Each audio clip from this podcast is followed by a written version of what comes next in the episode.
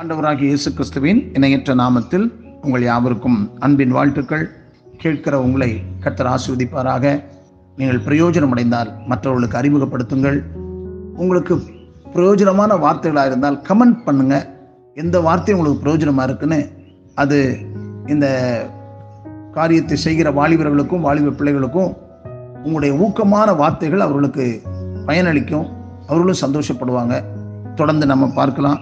கடவுள் ஏற்படுத்திய இனிய இல்லறம் என்கிற தலைப்பில் ஆரோக்கியமான குடும்பத்திற்கு ஏழு வழிகள். இன்றைக்கு ஆறாவது வழியை நாம் சிந்திக்கலாம். ஒவ்வொரு பெற்றோரும் தங்களுடைய ஆழமான விசுவாசத்தை உங்கள் சந்ததிக்கு விதைத்து விளைவிக்க செய்யும். ஏன்னா இது பெற்றோர்களோடு முடிந்து விடுகிறதல்ல. அடுத்த தலைமுறை தலைமுறை அளவுக்கு கடந்து போகிறது அந்த விசுவாசம். வீட்டில் குழந்தைகளுக்கு நல்ல ஆசிரியர்களாக இருக்க பெற்றோர்கள் விரும்ப வேண்டும். பிள்ளைகளுக்கு வேத வார்த்தைகளை கற்றுக் கொடுங்கள். ஜெபிக்க கற்றுக் கொடுங்க. ஆரம்பத்திலிருந்தே ஜெபிக்க கற்றுக் கொடுங்க. உங்களுடைய அனுபவங்களை நீங்கள் பகிர்ந்து கொள்ள வேண்டியவர்களாக இருக்கிறீர்கள். உங்கள் பெற்றோர்கள் கற்றுக் கொடுத்தவைகளை உங்கள் பிள்ளைகளுக்கு நீங்கள் கொடுங்கள். நம்முடைய பெற்றோர் எப்படி நமக்கு கற்றுக் கொடுத்தார்களோ அதே போல நாமும் பிள்ளைகளுக்கு கற்றுக் கொடுக்க வேண்டியவர்களாக இருக்கும். இறைவனுக்கு கீழ்ப்படுகிறீர்கள் என்பது நல்லதுதான். ஆனால் உங்களுடைய எதிர்கால சந்ததியும் கர்த்தருக்கு கீழ்ப்படுகிறவர்களாக இருக்கச் செய்வதும் உங்கள் கரத்தில்தான் இருக்கிறது. இஸ்ரவேலரின் ஆதி பிதா ஆபிரகாமுக்கு இறைவன் பல வாக்கு தத்தங்களை அவர் கொடுத்திருந்தார். அவைகள் நிறைவேற வேண்டுமென்றால் அவனுடைய சந்ததியாரும் கர்த்தரின் கற்பனைகளை கை கொண்டு ஒழுக வேண்டும் என்பதை ஆபிரகாம் அறிந்திருந்தான். ஒரு நல்ல தகப்பனாக ஆபிரகாம் நடப்பதை குறித்தே கர்த்தரே சாட்சியிடும் அற்புதமான வார்த்தைகளை கருத்தூன்றி கவனியுங்கள். ஆதி ஆதியாம பதினெட்டு பத்தொன்பதுல என்ன எழுதியிருக்குன்னு பாருங்க. கர்த்தர் ஆபிரகாமுக்கு சொன்னதை நிறைவேற்றும்படியாய் அவன் தன் பிள்ளைகளுக்கும் தனக்கு பின்வரும் தனது வீட்டாருக்கும் நீங்கள் நீதியையும் நியாயத்தையும் செய்து கர்த்தருடைய வழியை காத்து நடவுங்கள் என்று கட்டளையிடுவான் என்பதை நான் அறிந்திருக்கிறேன்.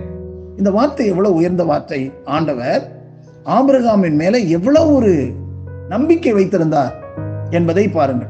தன் பிள்ளைகளுக்கு அவர்கள் போதிப்பான் என்பதை இந்த வார்த்தை சொல்லுகிறது. கர்த்தர் உங்களுக்கு அருளிய வாக்கு தத்தங்கள் நிறைவேற உங்களுடைய சந்ததியையும் கர்த்தருக்கு நேராய் வழிநடத்தி திருமறையின் வேதாகமத்தில் சொல்லப்பட்டிருக்கிற வார்த்தைகள் நடக்க பிள்ளைகளை பயிற்றுவிக்க பெற்றோராக இருங்கள். யூ ட்ரெயின் தம் அதாவது பயிற்சி வையுங்கள். மிக முக்கியமானது. ஆகையினால் நீங்கள் இதுவரைக்கும் உங்களுடைய பிள்ளைகளுக்கு இந்த விசுவாசத்தை குறித்து போதிக்காமல் இருந்தால் உங்கள் பிள்ளைகளுக்கு அதை கருத்தாய் போதியுங்கள். இது உங்களுடைய கடமை. ஒவ்வொரு கிறிஸ்தவ பெற்றோர்களும் தங்களுடைய பிள்ளைகளுக்கு இதை போதிக்க வேண்டும். அதனாலதான் நிறைய பெற்றோர்கள் ஏன் போதிக்காம இருக்காங்கன்னா போதிக்கிறதுக்கு தகுந்தாற் போல அவர்கள் நடக்காதனால அவர்கள் போதிக்காம இருக்கிறார் ஆகையால் ஒரு நாள் ஆண்டவர் உங்கள் கையிலே கணக்கு கேட்பார் என்பதை ஞாபகத்தில் வைத்து நீங்கள் கருத்தாய் அதை போதிக்கக்கூடிய ஆர்வமுடையவர்களாக மாறுங்கள்.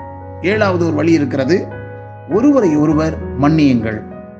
ஒருவரை ஒருவர் மன்னிக்க வேண்டும் என்பது மிக முக்கியமானது. ஏன் மன்னிக்க வேண்டும்? யார் மேல் வெறுப்பு கொண்டுள்ளார்களோ அவர்களை விட மன்னிக்க இயலா மனதுடன் வாழ்பவர்களே அதிகமாக தோற்றவர்களாக இருக்கிறார்கள் தோல்வி அடைந்தவர்களாக இருக்கிறார்கள். மன்னிக்க முடியாதவர்கள் இறந்த காலத்தில் வாழ்ந்து கொண்டிருக்கிறார்கள். கடந்த காலம் வருங்காலத்தை ஆள அனுமதிப்பது நல்லதல்ல. இரண்டாவது எபிரேயர் பனிரெண்டு பதினஞ்சு. மன்னிக்க இயலாதவர்களின் உள்ளம் கசப்பால் நிறைந்திருக்கிறது. இத்தகைய உள்ளத்தை வேதாகமம் கசப்பான வேர் என்று கூறுகிறது.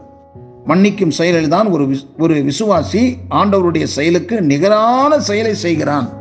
பிறரை மன்னிப்பவனை தான் ஆண்டவரும் மன்னிக்கிறார். மன்னிக்காதவர்களை தேவனும் மன்னிப்பதில்லை என்கிற உண்மையை நீங்கள் மனதிலே வையுங்கள். பிறரை மன்னிக்கும் போது மனக்கசப்பு அகன்று போகிறது.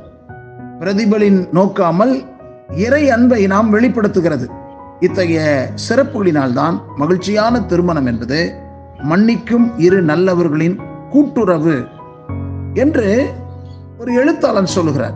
ஆகையால் ஒரு மனிதன் மோட்சமும் நரகமும் எப்படி இருக்கும் என்று பார்க்க ஆசைப்பட்டான். இறைவனிடம் வேண்டினான். இறைவனுடைய வேண்டுதலுக்கு செவிசாய்த்தார் ஒரு தேவதூதன் அந்த மனிதனை முதலாவது நரகத்திற்கு அழைத்துச் சென்று நரகத்தை காட்டினான். அங்கே ஒரு அறையில் ஒரு பெரிய சாப்பாடு மேஜை இருந்தது. அந்த மேஜையின் மேலே பல வகையான உணவுகள் இருந்தன. ஆனால் அவர்களால் அந்த உணவை சாப்பிட இயலவில்லை. எல்லாரும் அழுது கொண்டிருந்தார். ஏனென்றால் அவர்களால் தங்களுடைய முழங்கால்களை மடக்க முடியவில்லை. கையில் உணவை எடுத்து வாயின் அருகில் கொண்டு செல்ல இயலவில்லை.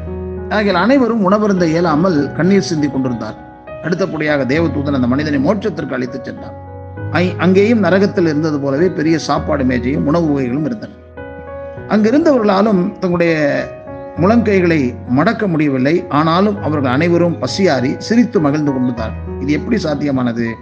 முழங்கையை மடக்க இயலாதால் தங்களுக்கு தாங்களே சாப்பிட முடியாதுதான்.